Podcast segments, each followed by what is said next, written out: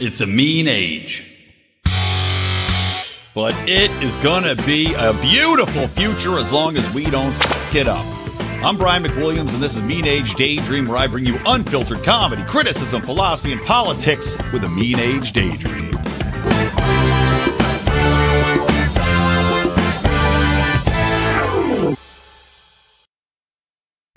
What is happening, everybody? Welcome to New Age Daydream, the show you dream about in your waking hours like a nightmare that just won't leave you. And I am Brian McWilliams, your Freddy Krueger for the next, I'm going to guess 30 minutes. This is going to be a little shorter of an episode. I am, uh, I'm very tired.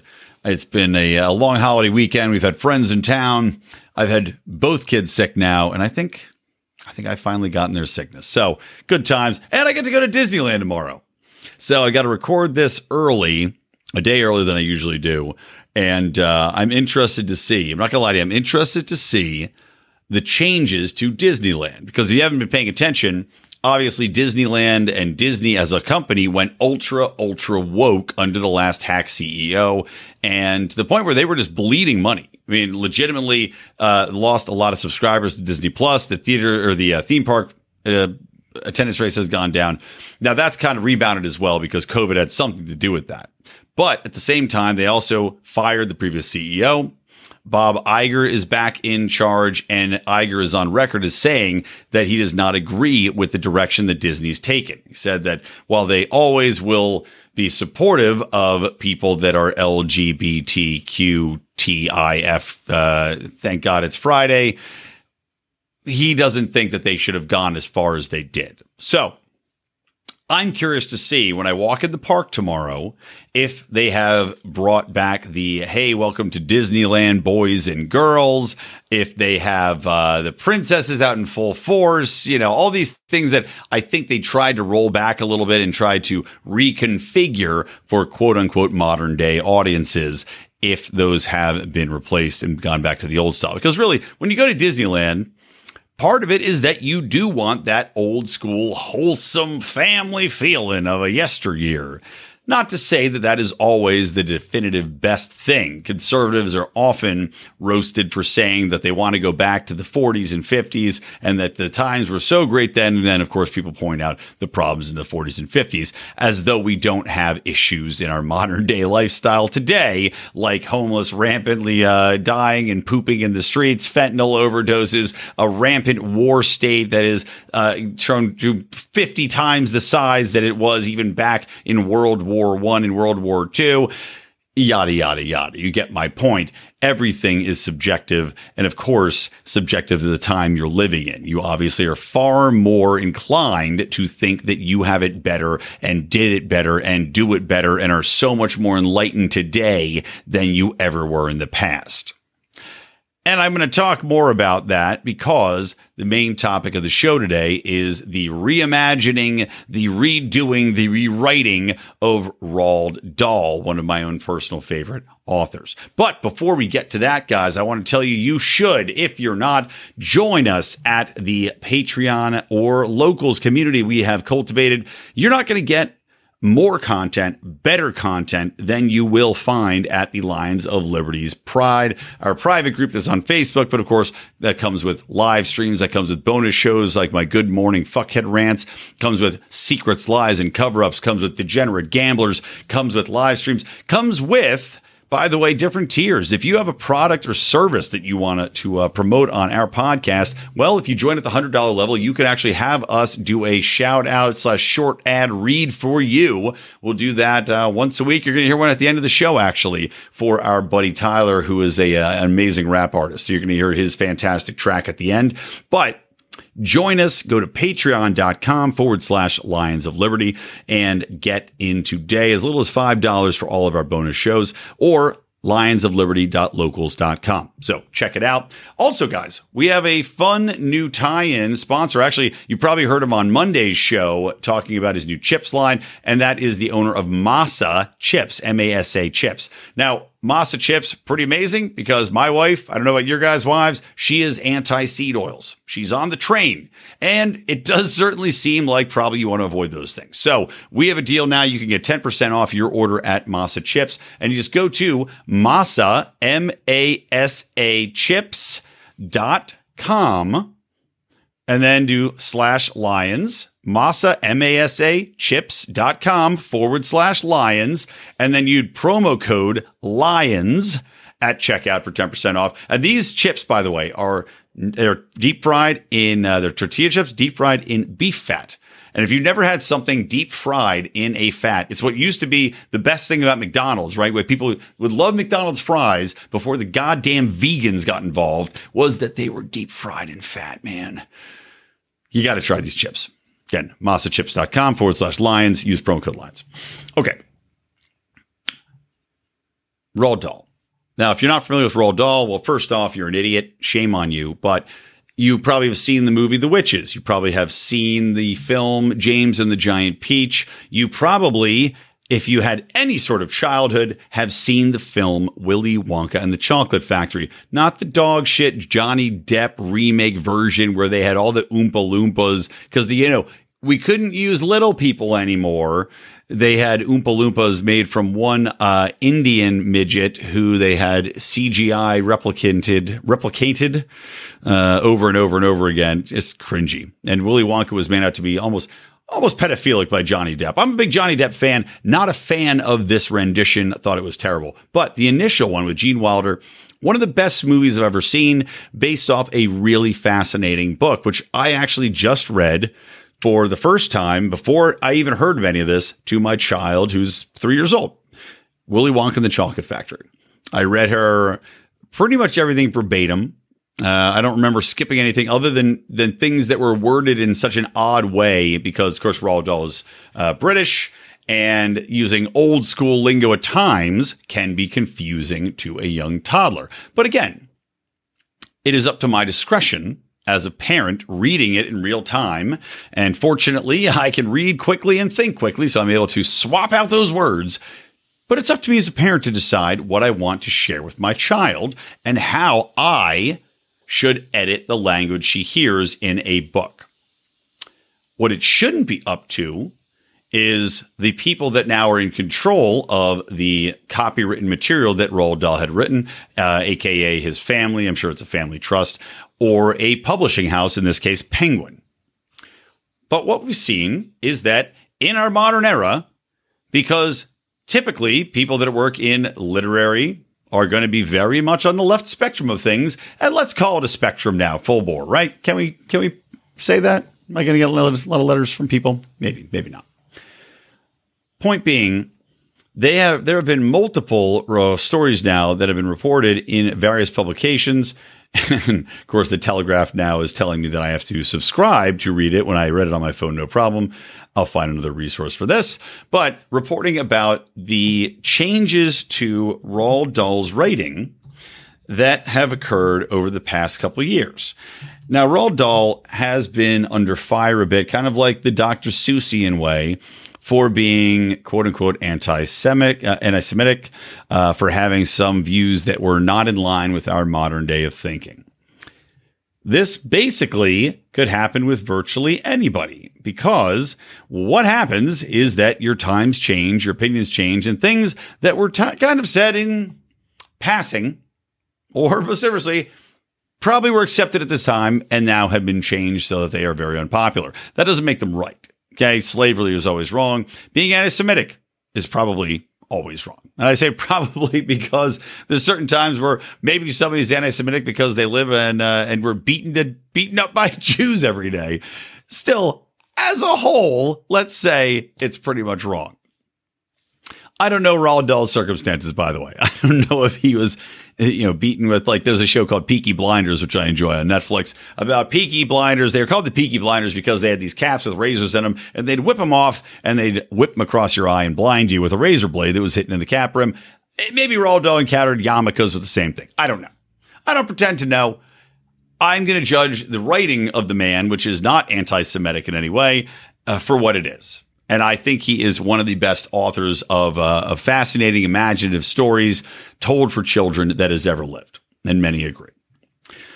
However, over the weekend, it had come out that there were changes to Roald Dahl's initial writing. And these were things including in Charlie and the Chocolate Factory, which, as I mentioned, I read to my kid, things like this.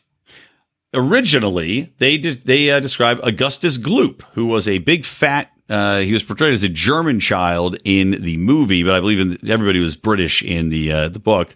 But he was he was described as a fat chunk, a selfish, uh, you know, horrible child who overate because his mother in, overindulged him. There were no limits to what he could or couldn't do. He didn't listen to his mother. He did what he wanted. He was a fat slob. And in this day and time, when this book was being written, we did look upon obesity as a negative. Why? because of all the myriad health issues that were associated with it, uh, because it was associated with being slothful, not being uh, in control of oneself to limit portion size or workout, etc. I know that there are people that have thyroid disorders and everything else. I also know that many people claim to have these disorders because they are in fact lazy lumps. But now in our current society, of course, you can't fat shame which would have come in handy during COVID since so many people did in fact die because they were overweight. However, they have now swapped this out in the latest printings of these books. They have swapped out fat with enormous. The word ugly is no longer used to describe characters. And, you know, he will describe characters regularly as ugly, whether they be elderly grandmothers who are evil and witchy or, uh, or ugly aunts who are morbidly uh, obese or terrifyingly skinny. Roald Dahl, because he is a an author trying to portray characters, will write people that are distinct in their appearance. And of course, there's a reason for this because you're trying to evoke an imaginative response from your audience. And when your audience is made up of children, it is important, in fact, to create a easily referenced visual. But now we can't call people ugly. There's also uh, a, and this is one I'm reading to my child right now. Here's some in uh, James and the Giant Peach. Aunt Sponge, and this is what it used to read. Aunt Sponge was terrifically fat and tremendously flabby at, na- at that. Now it reads, Aunt Sponge was a nasty old brute and deserved to be squashed by the fruit. So you can see that we are no longer allowed to fat shame, let alone describe somebody as fat. Now, just to talk real quickly, there's a huge difference between saying that she was a fat, slovenly pig, right? Which she is not saying here, and just describing someone's physical appearance, which is fat. To say that she was a nasty old brute gives literally to a child's mind. Number one, has probably never heard the term brute. But if you were to think of that, you're probably imagining now instead of a fat lady, you would now probably imagine that she is some sort of transgender man. Because if you call somebody a brute, typically you're referring to a man and not a fat man. Typically referring to somebody that is muscular and hairy and uncouth. That is in no way the character, by the way, which Roald Dahl has written in the original book. So let me, I, I don't want to bore you guys with all of these different changes. There's been many, many other changes. Um, and again, I'm, I'm pissed this Telegraph article now is giving me behind the paywall because that had more of them. But regardless, the point is when you get into this type of 1984 censoring of language, not only is it disingenuous to the author's original intent, to the quality of the book, to the quality of the prose, which oftentimes, if a writer intentionally uses a word, they did so for a specific reason. To go back now as an editor or as some woke douchebag and say that we have to change language in books because it might be offensive to our modern day ears is insulting to the reader who now is presumed to have no understanding of the context or time period in which it was written or cannot be left at their discretion. Right? Because as I said, my problem here is far less that people might think that the language used could be offensive for the time. And there's, you know, certain times he describes like Oompa Loompas as a, a, in the book, they're described as a native people that he goes and they're, they're eating cacao beans, right? And they, they love them. They're described as a very simple cacao loving people. And I guess were one so inclined, and obviously people that are on the left are very inclined to find racism and everything, you could say, well, okay, that's a little racist that he's describing these, this, you know, these native tribes in the way he is, and he takes them out of their native habitat. Oh my God, can you believe this colonizer? In the book, of course, it's described as a positive because he gives them all that they want in the chocolate that they crave and view as the greatest good in their society. He takes them out of poverty and puts them in his factory and, and gets them all dolled up and all this other stuff. But these people now are looking back on this and saying, well, we have to change this for the good of society. We can't trust our readers, who are obviously idiotic buffoons, morons, and imbeciles, to judge for themselves what can or cannot be shared or should not be shared with their children and left to their discretion to decide that. Instead, they're changing the author's works, which, again, takes a piece of history out of the context and flavor of the book. And that is also really an assault on, if you think about how we view our world, and this to reference 1984, putting things down the memory hole, adjusting things so that you don't remember them accurately, because that is how you can slowly erase things from history. But that deprives you of the power of understanding the impact that those things have on history, be they good or bad. That's what drives me really insane about trying to retroactively change language in these books. It's vitally important that these languages stay the same. It's vitally important that we have context to realize, even if you're on the absolute extreme left, you should understand that you need to have a contextual uh, example of where we've come from to reference. And you can have that discussion with your child in real time and say, well, this term, you know, he says this word right? Because your kid's probably going to come and say, "Well, mommy, you know this this is in here," or "Daddy," if they're reading on their own. If you're reading it to them, as I said, you could read it to them verbatim and explain it, or you can swap it out at your own discretion. But the point is, you now have an opportunity to educate your child. You have an opportunity to discuss, to compare and contrast societies where they might live. And these people view that as an absolute evil. To give you that choice, to give you the opportunity to look at what once was an accepted point of view, accepted language, standardized to the point where an editor reviewed it, printed it, published it, and it became one of the best selling books from one of the best selling authors of all time, or I should say, series of books. One of the best selling series of books of all time.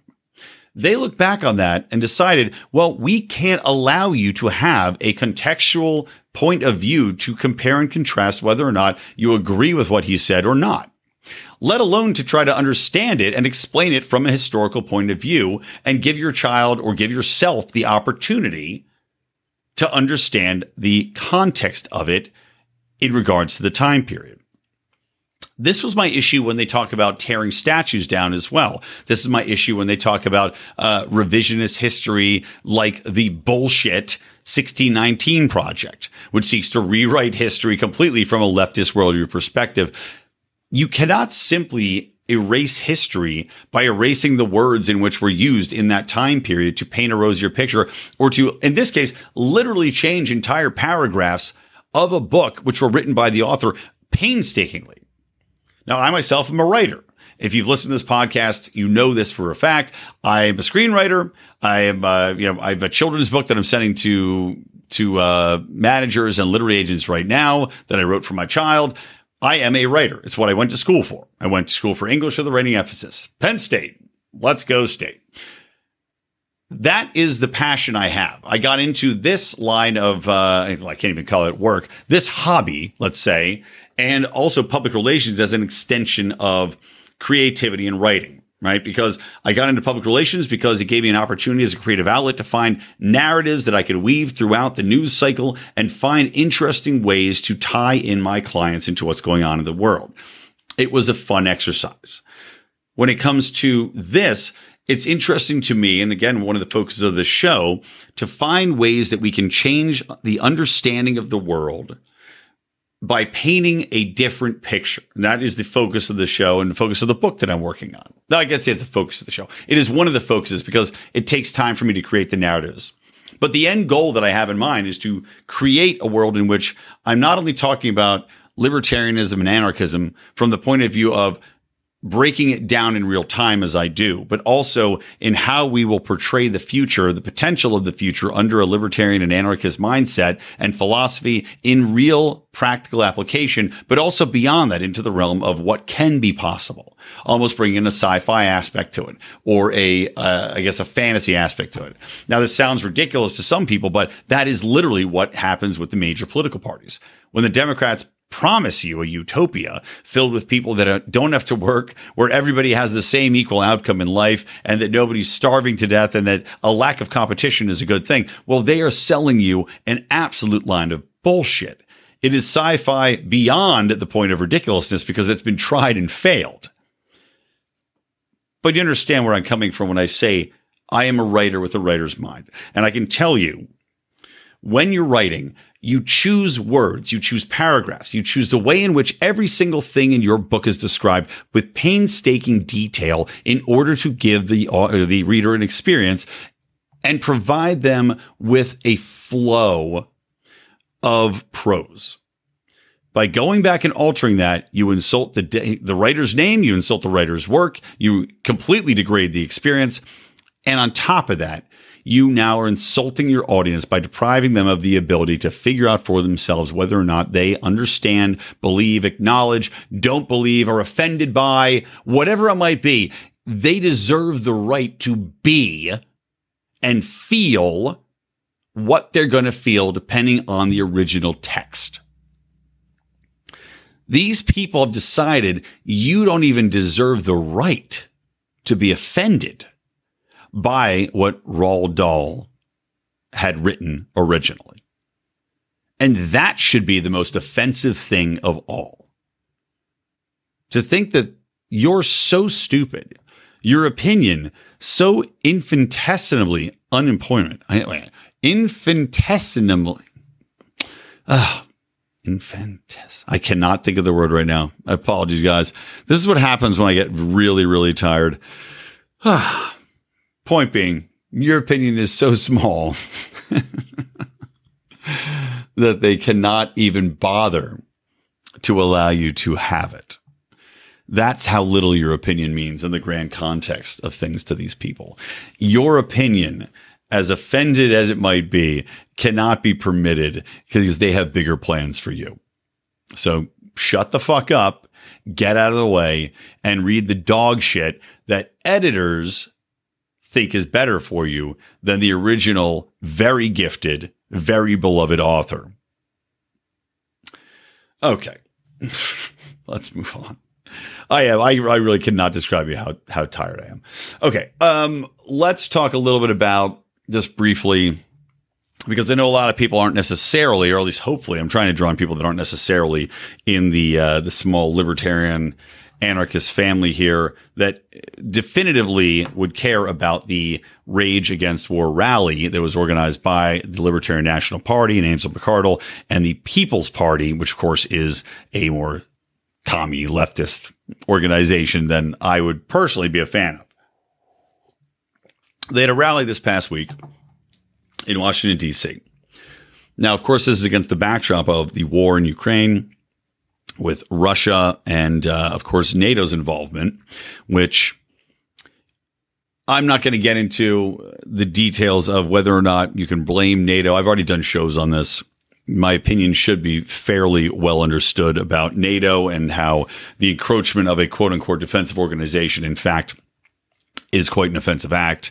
And uh, there was a great video, by the way. An AP reporter was questioning the current uh, Secretary of Defense on just why Putin should not view NATO as a uh, an offensive organization, and why you know Russia putting troops at its own border was uh, seen as somehow a provocative action, even though Ukraine is not part of NATO. But I digress. I don't want to get into this point.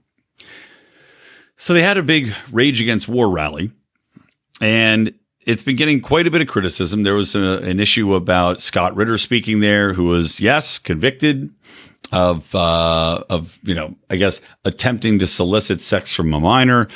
This happened not once but twice, which is highly questionable, right? I think uh, you know once shame on me, uh, twice uh, shame on or once shame on you, twice shame on me, right? hard to believe that it's a coincidence twice. But he was asked to step back. He did. Great. The bigger issue has come from the involvement and some of these pearl clutchers in the party on the libertarian side of things, saying that they were outraged that the Libertarian Party would be combining with what would be viewed as a very leftist socialist organization, right? An organization that, without a doubt, wants to take guns, wants to uh, to take away your ability to to make money, to live your own life, to run your own business, etc. Things that libertarians would not be fans of. I understand this, right? I can't say that I would have gone out of my way to combine with them personally either. I don't think it's a, a necessarily a good look.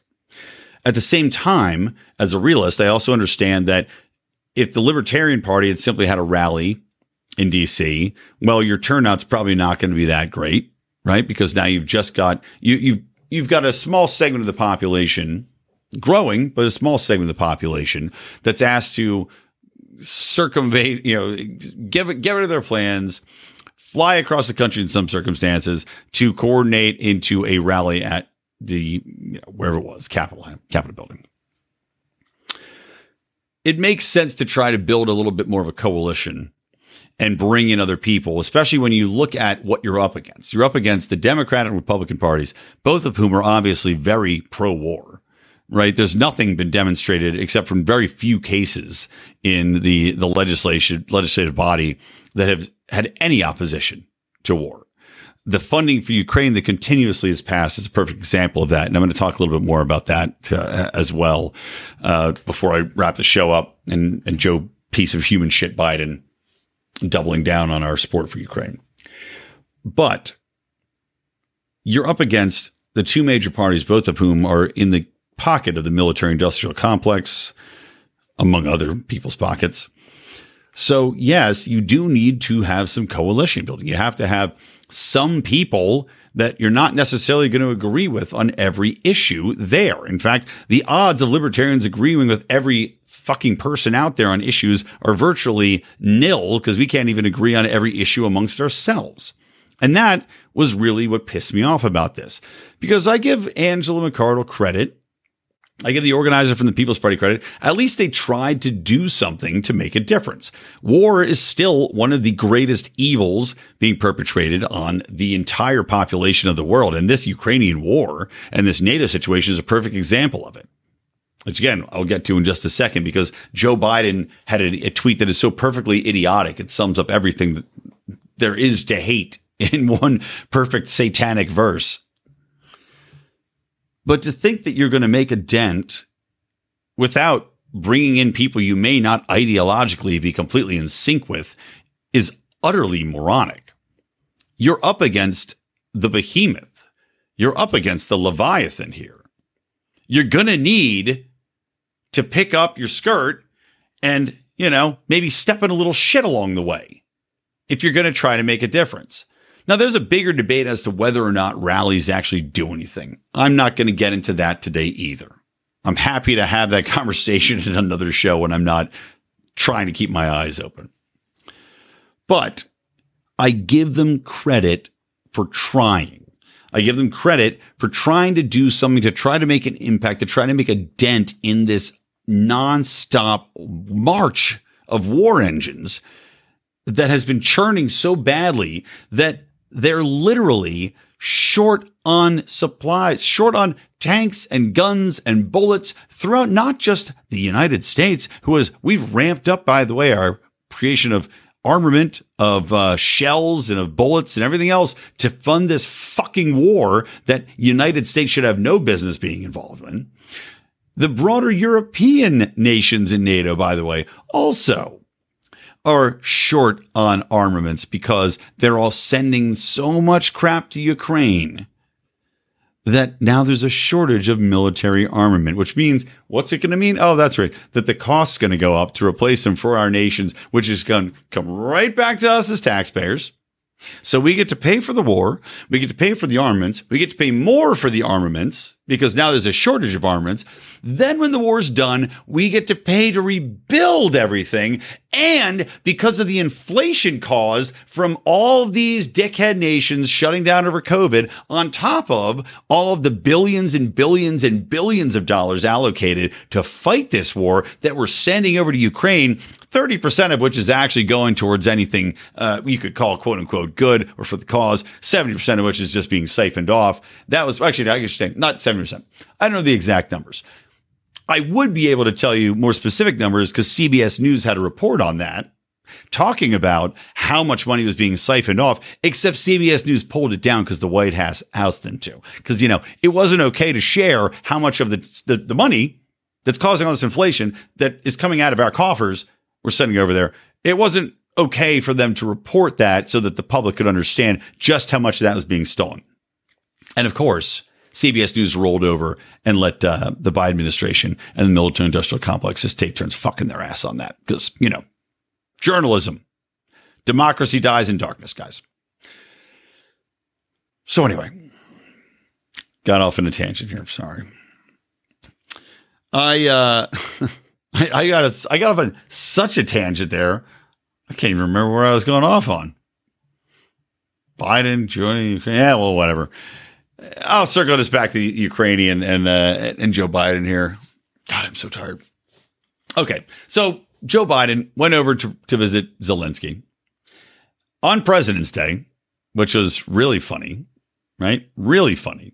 President's Day. Joe Biden leaves the United States of America, goes over to visit President Zelensky, President slash dictator Zelensky, because he has now eliminated all their political parties during wartime, uh, eliminated the number one religion in the country, the uh, the Russian Orthodox Church, and uh, of course has also eliminated all independent journalists. But President Zelensky, uh, beacon of democracy. So he leaves, and by the way, just a I'll share a quick thought on President's Day I'm at it. I was just kind of chuckling to myself because President's Day, I was thinking about this way. I did a whole episode before my episode with the redheaded libertarian talking about how the absence of religion is a problem because it's being filled by the religion of the state uh, or the religion of climate or the religion of whatever. But really, the government obviously wants the religion of the state to be the overarching goal, the overarching religion in the country.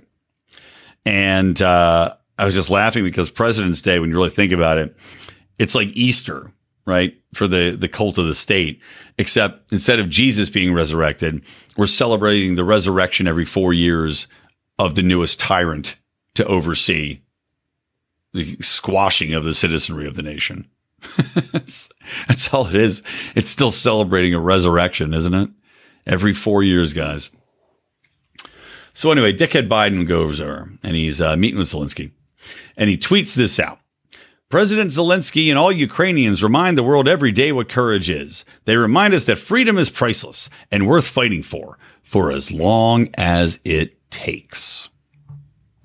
For as long as it takes, guys, even though we are still feeling inflation, which went up. Joe Biden was, oh, well, inflation's down. Bullshit, Joe. Inflation's up another 7% as the last report.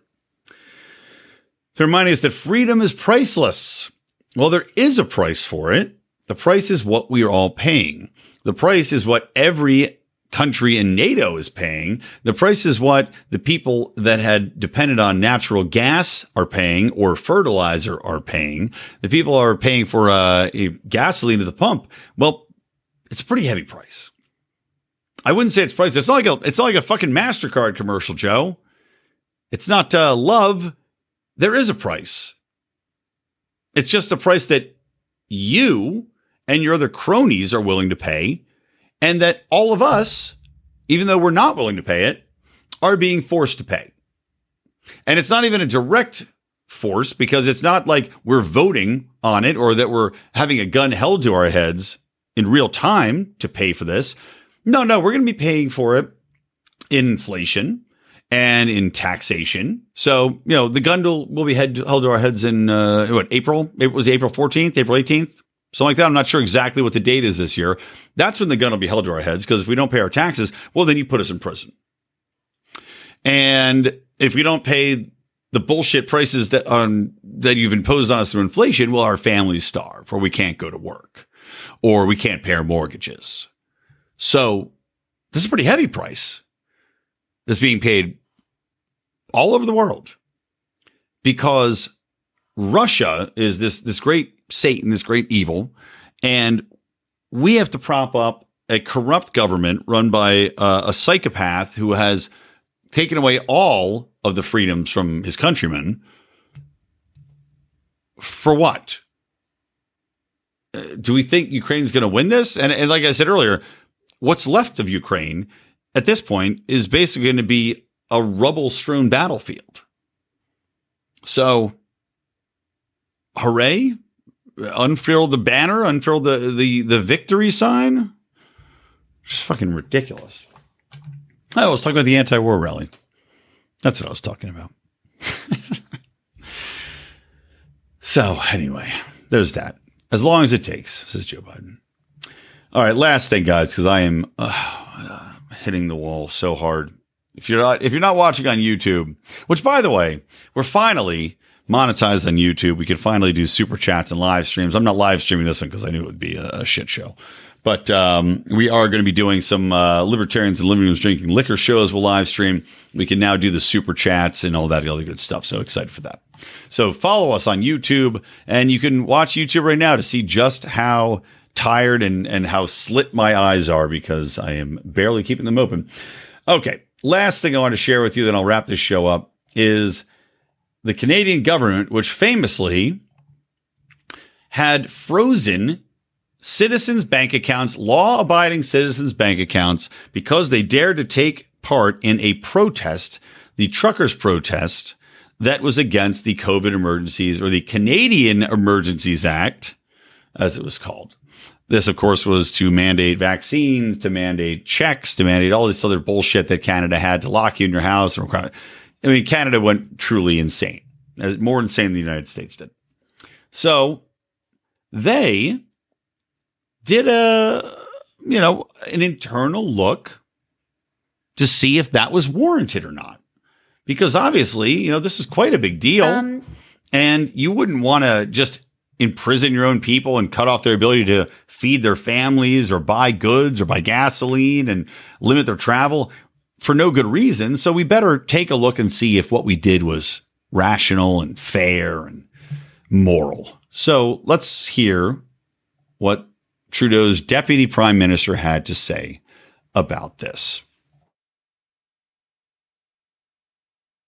Yeah. So, look, when it comes to the financial measures, I think the most important thing uh, to start with is, as the prime minister just said, Justice Rouleau's conclusion, which was, and I'm going to read it. Um, it was a powerful tool to discourage participation and to incentivize protesters to leave. I am satisfied that it played a meaningful role in shrinking the footprint of the protests and in doing so made a meaningful contribution to resolving the public order emergency.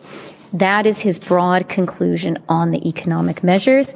It's what we believed at the time, and I'm really glad that having looked at this so carefully, Justice Rouleau agrees. Hmm. Hmm. So after reviewing the absolutely, and I I have to think unconstitutional even by Canadians. What are they? I don't even know what they have in Canada. Um, something written on the Queen's knickers, but shutting down your bank accounts for people that were protesting. And, and by the way, let me just remind you that Justin Trudeau, very recently, within the last couple of weeks, had talked about how Canada was a bastion for free speech. Unironically, he talked about Canada as a bastion for free speech within the last two weeks. And then the inquiry undertaken by Canada's government on whether or not Canada's government was wrong to freeze bank accounts of protesters was justified or not. Well, they found that it was a very useful tool and was very effective in shrinking the size of the protest. Remember, you're allowed to be um, vocal in your opposition to government practices. But if you are vocal in those practices, well, we think it's completely moral and completely fair to turn off your bank accounts because, and again, I don't understand how this was the justice looking at this as far as the civil rights implications or the constitutional implications for the citizens or whether or not it was fucking effective. Because I don't understand a ruling that doesn't seem to take into account the civil rights implications of shutting down people's bank accounts for protesting, which is supposedly a legal thing to do in Canada, and instead focuses on whether or not it was effective in shrinking the size of the protests. Oh, Canada. And oh, me, we're done here. Guys, thank you for listening. Thank you. For, I guess thank you for bearing with me on this show. Um, I still think it was a solid show, despite how tired I am, despite my my eyes, which look like complete dog shit. Please do visit us on YouTube, Rumble, or Odysee, and see just how tired and shitty I look. Uh, you can do that at youtube.com forward slash Lions of Liberty. Same thing, rumble.com uh, forward slash Lions of Liberty and uh, Odysee. Find us there, follow us, hit the subscribe button so you get notified. Hit the notification button if you would. And uh, we will see you again next week when maybe we'll have a little bit more pep in our step. So thank you. Follow me at Brian McWilliams. Follow the network at Lions of Liberty. And don't forget, guys, of course, it's not just me here. We've got my show. We've got John Odermatt's show. We've got our Friday show, which lately we're doing a lot of meme wars, which is our fun look. We each, John and I each pull three memes and uh, three or four and you talk them through. But of course, last episode, we also got into the East Palestine fire. Uh, we also got into Chelsea Handler talking about how happy she is to not have kids. We got into a lot of things. So check that out. Please subscribe to the network. Please tell a friend. Please like, share the show. If you don't mind giving us a five star review, that would be great on iTunes. Uh, this, the New Age Daydream solo feed also, guys, if you don't mind following that. All right, that's it. I'm going to try to get some sleep so that I don't die tomorrow at Disneyland. All right, for me, Brian McWilliams from the Lions of Liberty Network and from New Age Daydream, keep those electric eyes on me, babe, and keep that ray gun to my head.